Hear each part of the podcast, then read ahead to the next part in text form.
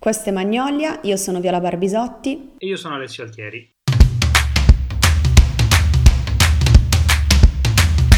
Benvenuti nel quindicesimo episodio di Magnolia e il primo dopo un'esperienza full immersion che abbiamo vissuto eh, al Pignito Film Festival dove ci siamo divertiti un sacco, dove abbiamo faticato e eh, che come frutto ha prodotto 11 episodi che speriamo a questo punto vi siate ascoltati. Che vi abbiamo lasciato anche ascoltare con un paio di settimane di di pausa. Esatto, esatto, sì, perché non era il caso di bombardarvi continuamente con un sacco di, di, altre cose, perché insomma di materiale ce n'è. Detto questo, ci siamo sentiti obbligati in qualche modo a tornare questa settimana, soprattutto per l'uscita di un film che... Ehm, personalmente io aspettavo da veramente tanto tempo, da quando è uscito il trailer, e eh, che anche Alessio si è convinto che era un film che valeva la pena aspettare. E stiamo parlando del nuovo horror o thriller o come lo volete definire, insomma film inquietante di Ari Aster che è uscito il 25 luglio al cinema ed è Midsommar.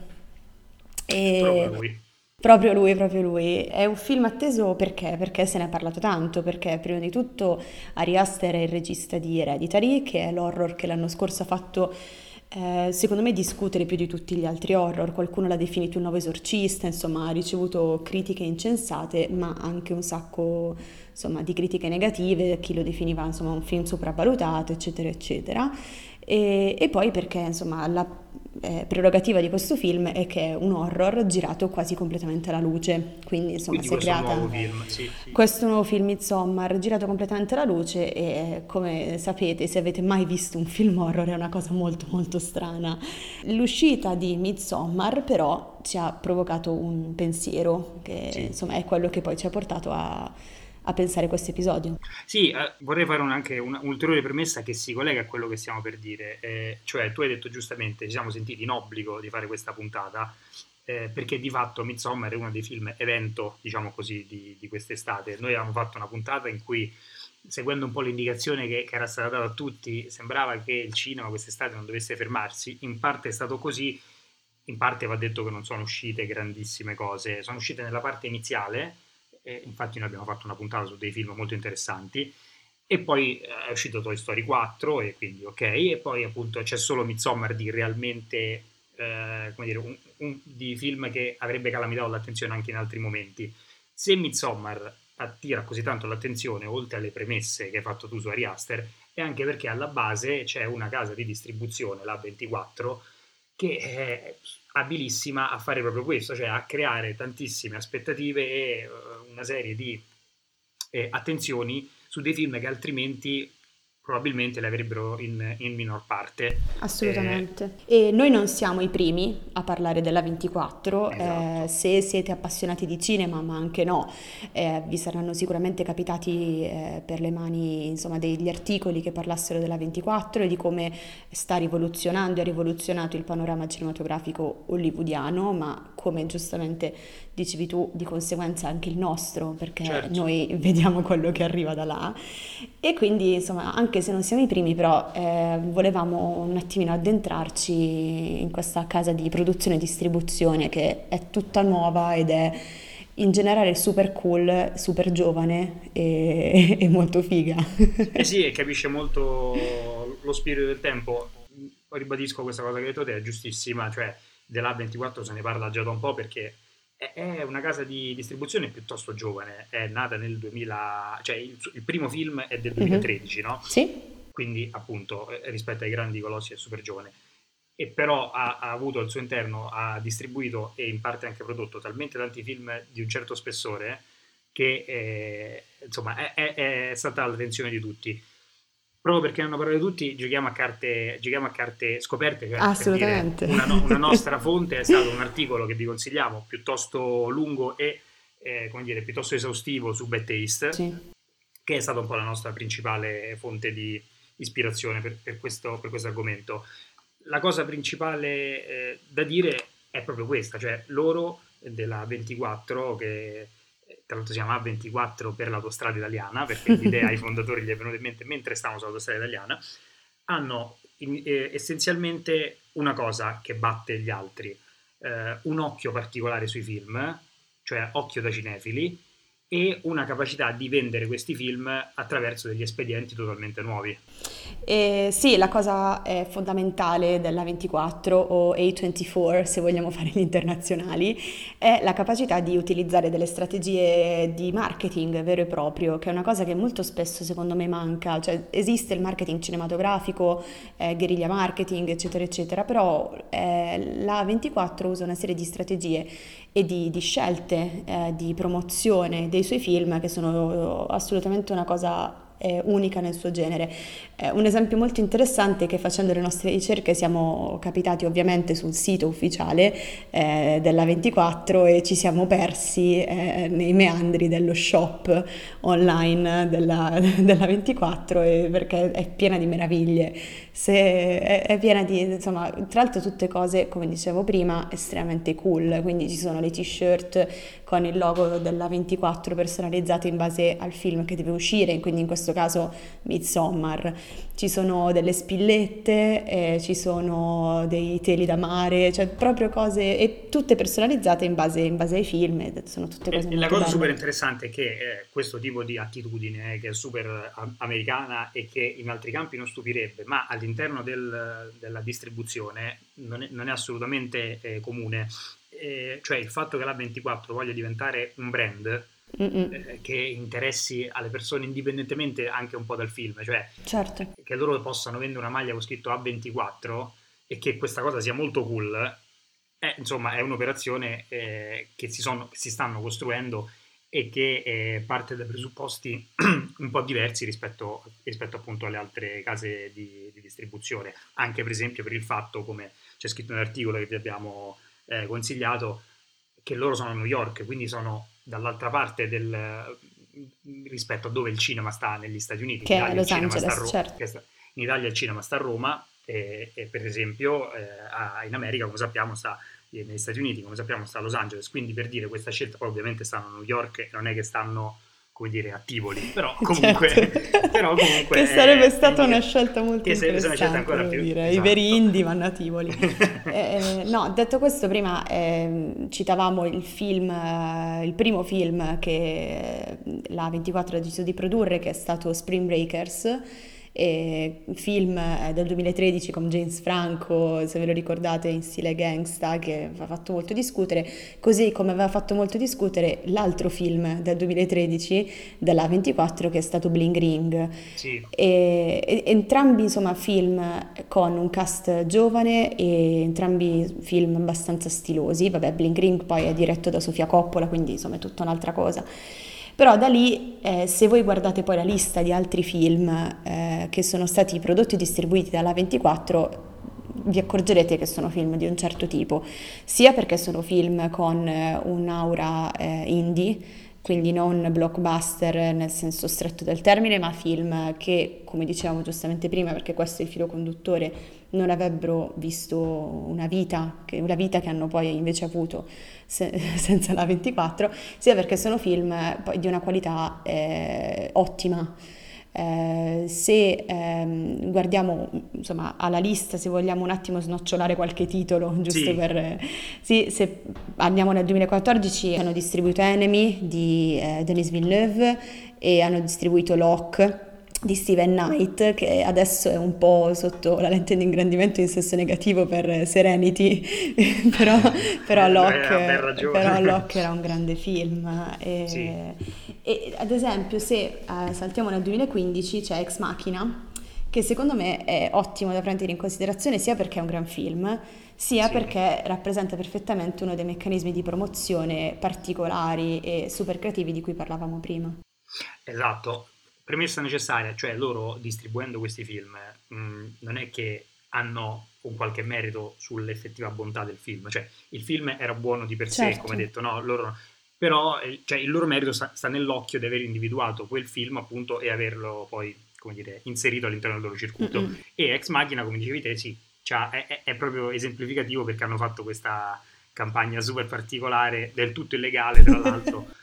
Ma, ma, che ha avuto poi il suo effetto. Eh, sì, cioè praticamente la 24 ha fatto catfishing eh, su Tinder, hanno creato un eh, profilo falso con la foto di Alicia Vikander che al giorno d'oggi non Sì, si potrebbe più fare perché è molto ben riconoscibile la sì. bellissima Alicia Vikander, però allora nel 2015 si conosceva molto molto poco, quindi hanno creato un profilo Tinder con la faccia di Alicia Vikander nei panni del suo personaggio in Ex Machina che come sappiamo è un androide di nome Ava e, e hanno catfishato la gente fondamentalmente, li hanno, li hanno contattati, ovviamente la gente facevano tutti i swipe a destra perché chi non vorrebbe mettersi in contatto con Alicia Vikander e, e iniziavano a parlare con, con la gente sotto, sotto le mentite spoglie di quest'Ava. Esatto, che eh, rivolgeva alle persone proprio le stesse domande che poi nel film, del- nel film avrebbe eh, rivolto al personaggio con cui si instaura, diciamo, questa sorta di Di, di relazione Donald amorosa. Gleason, sì, sì, sì, sì. Eh, per eh, esempio, chiedeva cosa ti fa sentire umano, perché appunto lei è un androide, quindi voleva cominciare a capire questo tipo di...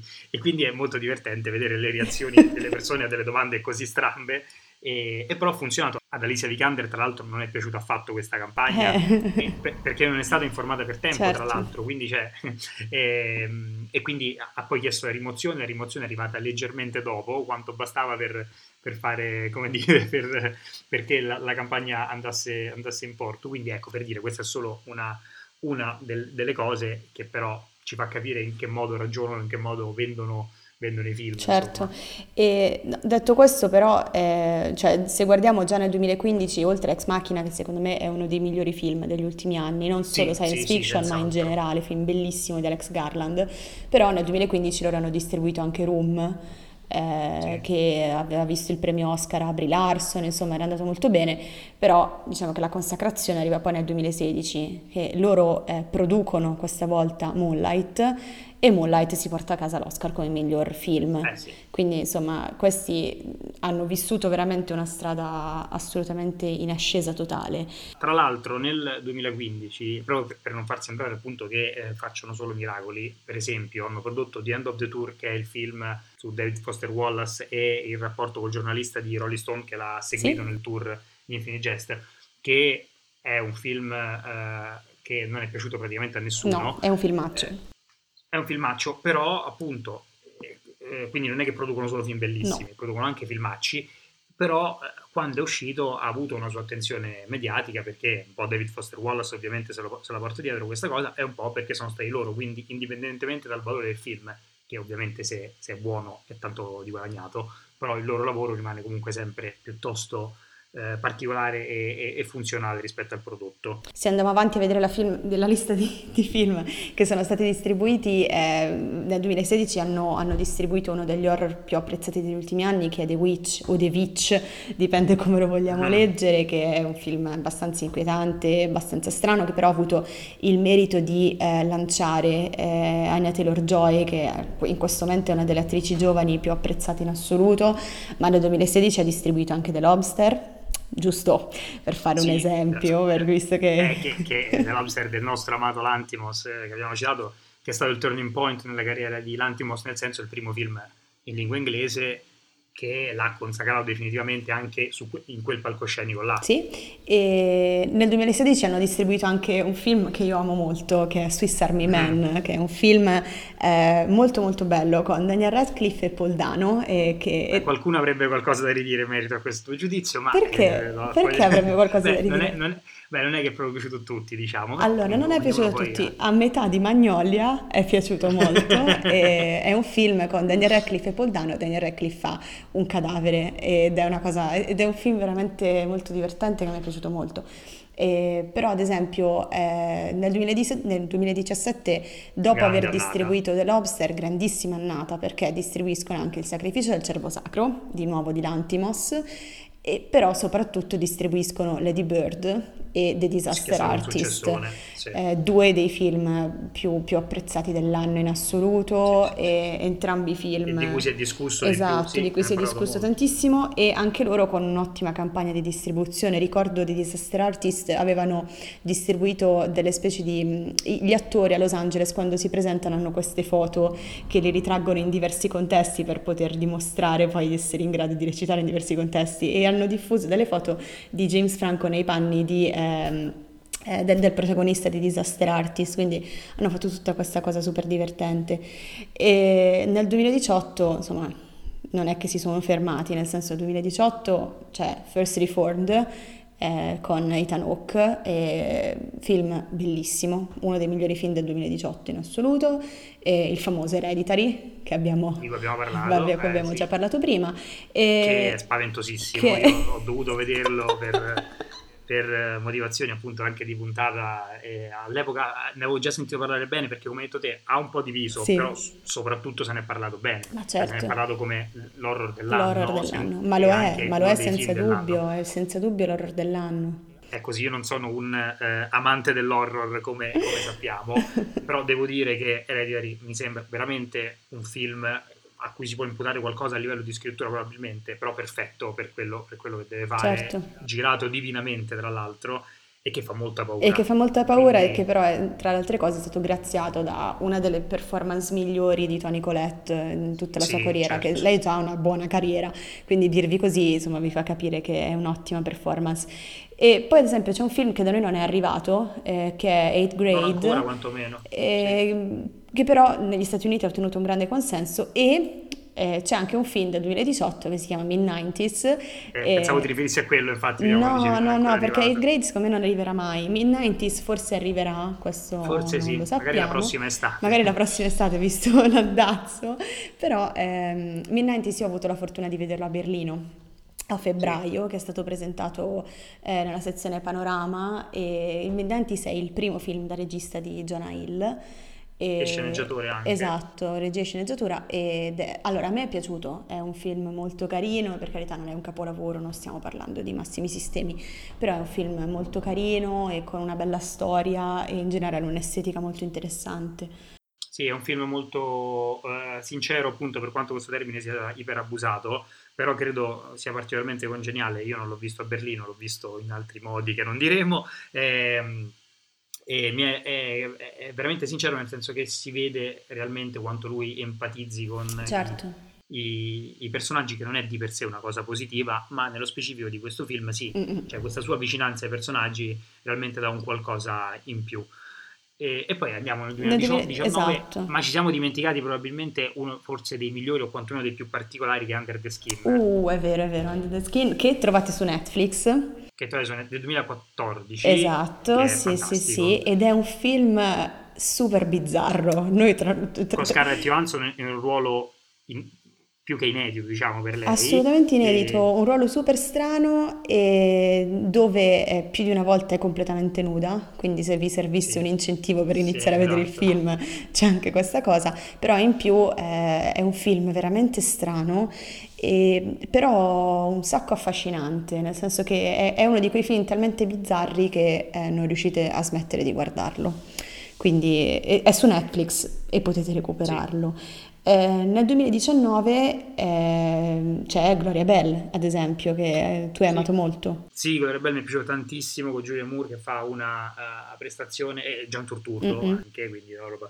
Ehm, fa una prestazione fantastica, lei è sempre abbastanza fantastica Beh, sotto Julia Moore. diversi punti di vista, sotto diversi punti di vista, ma eh, qui è, sì, mi piace, mi piace tantissimo, Eh, tra l'altro sveliamo questa piccola curiosità, noi di Gloria Bell ne avevamo parlato nella puntata zero di Magnolia, quella che non è mai uscita, quella che abbiamo fatto per esercitarci, visto che tra l'altro anche un po' di moda in questo periodo la puntata zero, no? Esatto, La- esatto.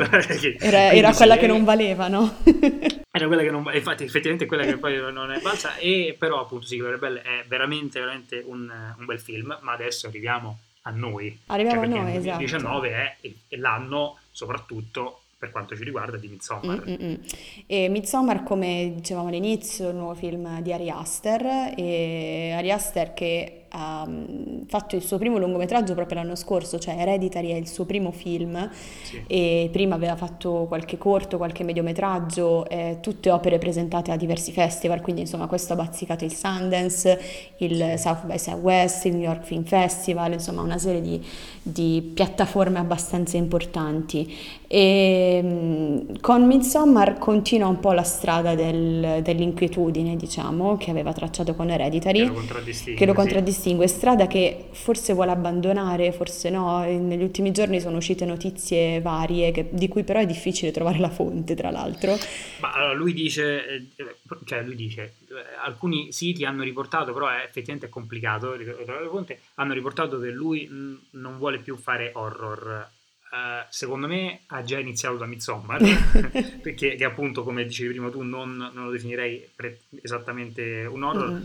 ma per rispondere a quello che dici tu, secondo me non abbandonerà l'inquietudine, perché per esempio eh, nel suo cortometraggio, che è stata la sua tesi di laurea all'America Film Institute, sì. che vi consigliamo, è stato su uh, Vimeo o Vimeo eh, gratuitamente, sì. che si chiama The Strange Thing About the Johnsons. Sì eh, lì no, quello non è un horror, ha, ha, alcune caratteristiche anche lì, eh, perché è abbastanza inquietante, però è super inquietante. No, non è, cioè, non è assolutamente me... un horror, però è più, è eh, più però, un, dramma, però, un, dramma, familiare. Lui... Però adesso lo vedrete, quando c'è il padre che, che aspetta il figlio timoroso con la luce, con la, sì. la penombra, eh, la musica che sale, capito? Ha degli accenni, cioè certo. secondo me lui ce li ha proprio all'interno del il suo stilema, come dire, poi dopo vediamo come lo, come sei come lo eh, però sì, no, sicuramente a lui, a lui piace, piace, molto impostare le cose sull'inquietudine, gli piace tanto, vedremo se si dedicherà alla commedia, eh, insomma, mm, nello esatto. stesso modo. No, detto questo, sì, Midsommar è un, è un film che è un po' difficile inquadrare, nel senso che non è proprio un horror e non è proprio un thriller mm-hmm. e non è proprio un dramma, è un po' di tutti e tre e sicuramente è un film, eh, come dicevamo prima, inquietante e, ed è un film eh, drammatico ed è un film eh, caratterizzato da alcuni momenti che sono estremamente violenti ed estremamente gore, quindi molto, cioè con una violenza molto visibile, molto sanguinosa e insomma, bleh, cose veramente mm. brutte. Ehm, di cosa parla Midsommar? Eh, dunque, la protagonista di Midsommar è una bravissima Florence Pugh, che secondo sì, me è molto molto brava. Io l'ho, l'ho, scoperta per la prima volta in un film che se non avete visto vi consiglio, che è Lady Macbeth, che è un film uh-huh. molto molto bello e la lanciate ed è un film bellissimo.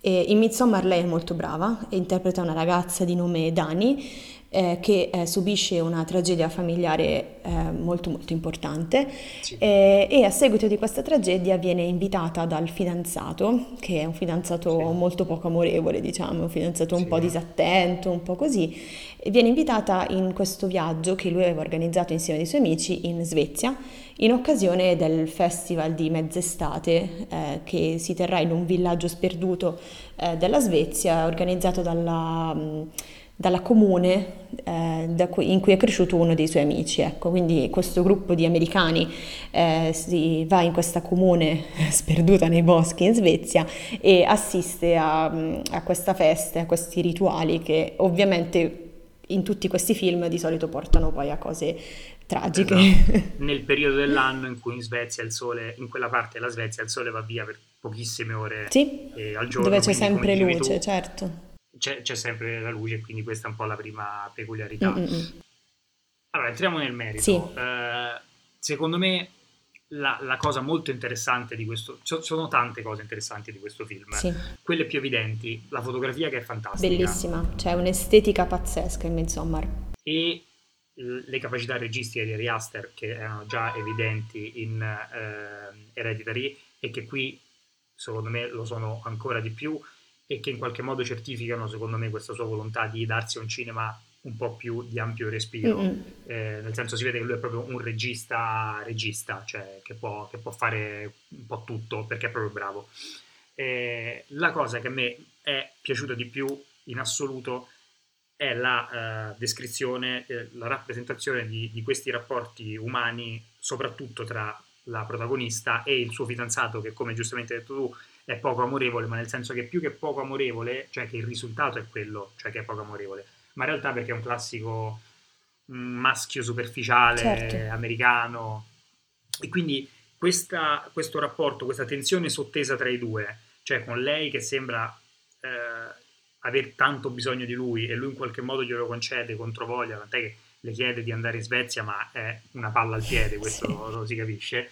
Eh, in realtà poi c'è, senza dire niente, ma c'è una sorta di ribaltamento in questo senso, cioè secondo me si arriva poi a capire che, eh, che non era lei che aveva tanto bisogno di lui, ma forse piuttosto il contrario, o quantomeno lei in realtà non aveva così bisogno di lui perché era una relazione nociva. Il modo in cui lei eh, forzatamente, volente o nolente, lo capisce e eh, lo, lo esorcizza, secondo me è fantastico. E allora noi ehm, in questo momento siamo un po' divisi per quanto riguarda Sì, Midsommar, eh, nel senso che non- cioè, siamo d'accordo nel dire che dal punto di vista estetico è un film meraviglioso, ci sono delle scenografie incredibili e dei panorami incredibili, e, mh, proprio la costruzione eh, della scenografia è molto bella con delle, delle case e degli edifici eh, strani che insomma, l'impatto eh, visivo è, è pazzesco. Eh, anche i costumi sono bellissimi, c'è un grosso uso dei, dei fiori, della natura, è tutto molto bello. Eh, detto questo, però, io che sono sempre un po' fissata eh, nel guardare la- il punto di vista, eh, diciamo, narrativo delle storie, io quando vado al cinema la prima cosa che mi colpisce è se una storia funziona o meno, poi dopo arriva la parte visiva. Ehm, io penso che Midsommar abbia una serie di buchi di trama e di incongruenze che non sono superabili. Cioè, eh, già Hereditary aveva una serie di difetti che gli erano stati imputati dal punto di vista della storia, eh, difetti che in questo momento non svisceriamo perché magari non li avete visti questi film e volete vederli e quindi non vi spoileriamo niente. Diciamo che Eh, ci giriamo un po' intorno per, ci- per capire, esatto, come gli esatto. squali, Eh, ci giriamo un po' attorno e mm, in generale sia Midsommar che Hereditary sono caratterizzati da una serie di eh, incongruenze, quindi ci sono una serie di dettagli della trama che non eh, si raccordano bene con il resto. Ci sono i cosiddetti buchi di trama eh, che secondo me una volta notati è impossibile ignorare. E quindi io, ad esempio, eh, Midsommar è un film che al grande pubblico, cioè inteso come gente che fa caldo e va al cinema, io non lo consiglierei. Eh, cioè, un cinefilo che va al cinema e vuole vedersi un film particolare e vuole andare avanti a guardare la filmografia di un regista interessante come Ari Aster, magari se lo va a vedere. Però non è un film per il pubblico, Midsommar, assolutamente no, secondo me. E allora io sono d'accordo col fatto che ci sono alcune ehm, probabilmente incongruenze all'interno della, della trama. Adesso, appunto, senza entrare troppo nello specifico, Mm-mm. perché poi valuterete voi se ci sono o no, però eh, questa eh, comunità, eh, questa comune comunità in eh, Svezia ha delle regole anche proprio di vita, di, di- di, come dire, eh, cerchio esistenziale del, del tutto peculiari. Eh, anche quella festa a cui loro assistono, la festa di mezz'estate, all'inizio viene detto, questo possiamo dirlo, che è una festa che si tiene ogni, ogni 90 anni.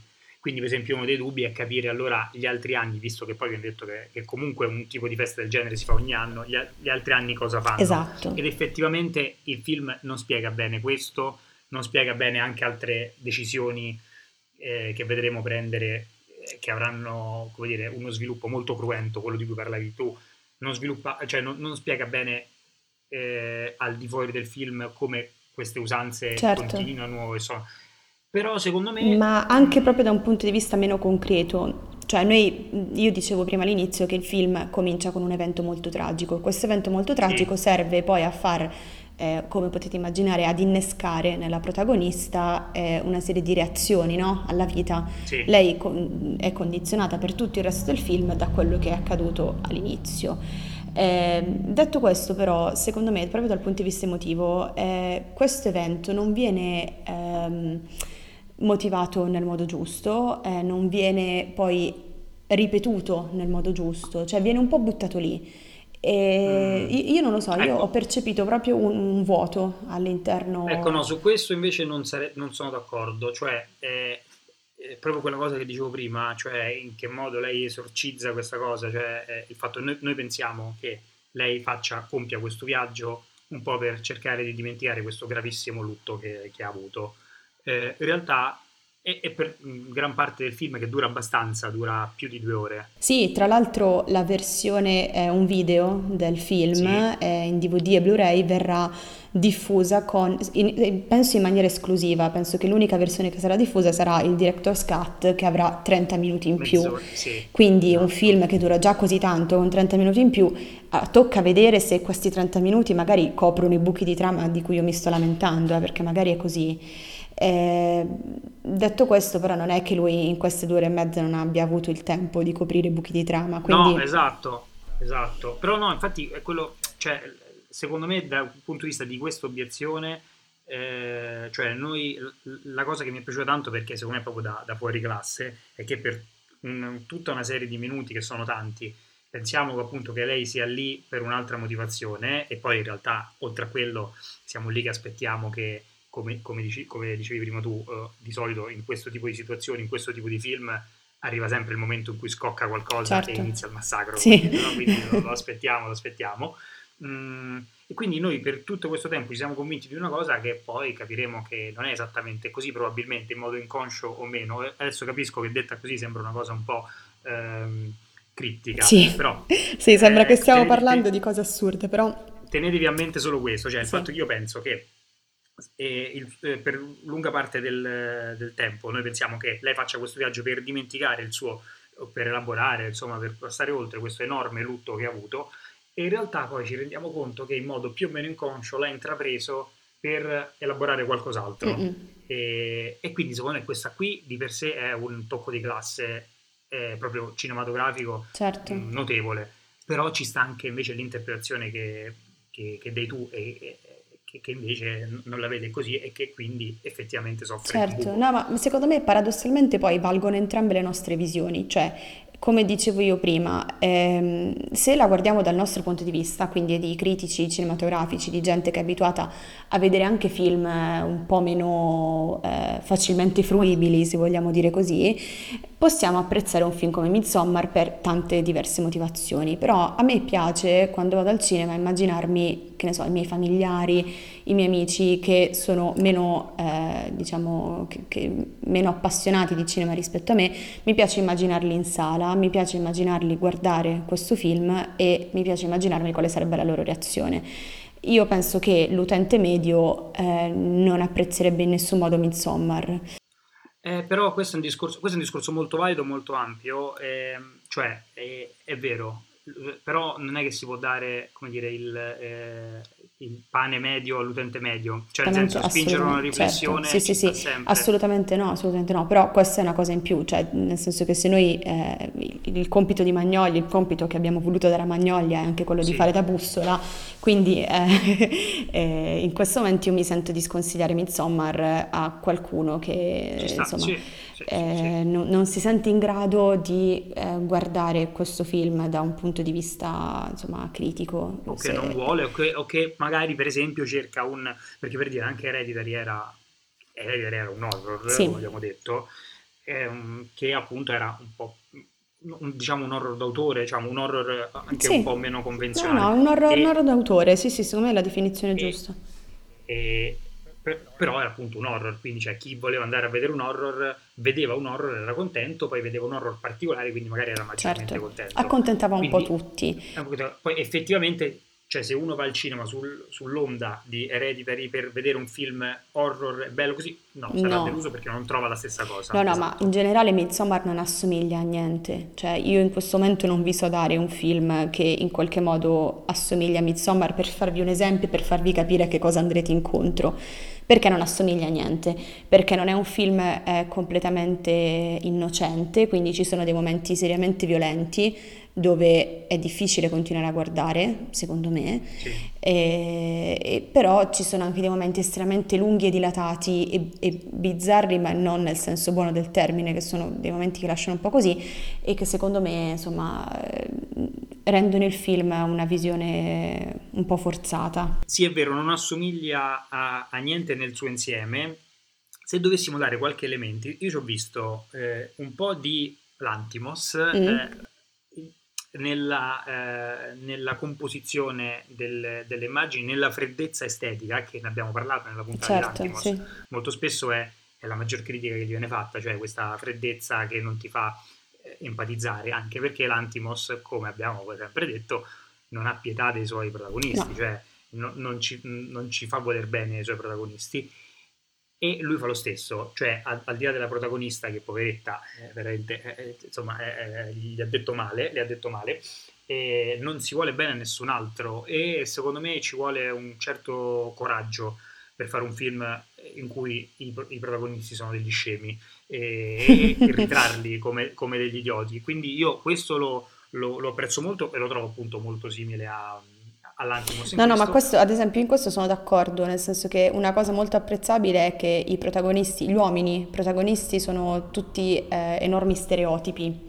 Quindi c'è c'è il buffone, eh, c'è il secchione, c'è quello intelligente, quello che va bene a scuola, c'è quello sensibile, c'è tutta una serie di, di stereotipi, secondo me, che questo è, eh, questo è molto interessante. E poi è talmente impietoso non dimentichiamoci, cioè non abbiamo detto, loro sono degli studenti, eh, gli uomini appunto, di antropologia Mm-mm. e vanno lì perché mh, faranno la tesi su questo appunto villaggio. Per uno studente di antropologia ovviamente la festa di mezz'estate così in, in Svezia è il massimo.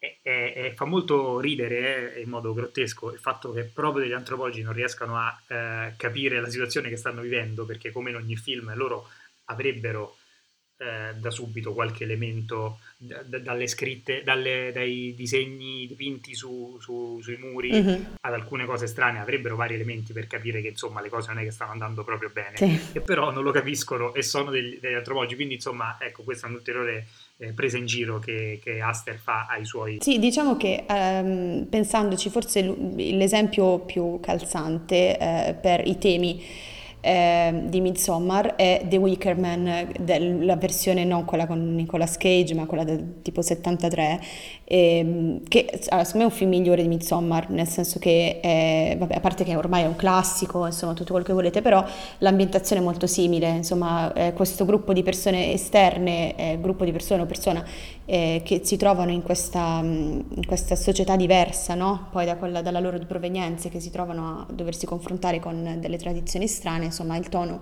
è quello lì. Quindi, piuttosto, insomma, per darvi un'idea di, di quello che succede. Sì, sì, sì, sì, lo trovo molto calzante. No, detto questo, eh, vi invitiamo a, a- prima di tutto a capire le i nostri commenti criptici dopo riascoltandovi la puntata dopo aver visto il film e perché no, magari a, fa- a farci sapere se avete trovato questi buchi di trama di cui parlavamo prima così importanti oppure se non, non li avete trovati affatto. Sì. Fatecelo sapere e, e decidete voi se, se Midsommar è il caso di andare a vederlo oppure no. Noi siamo divisi. Noi siamo divisi, Noi poi siamo divisi. deciderete voi, magari faremo anche un sondaggio a chi dare ragione. Questa era Magnolia Io ero Viola Barbisotti. e io ero Alessio Altieri.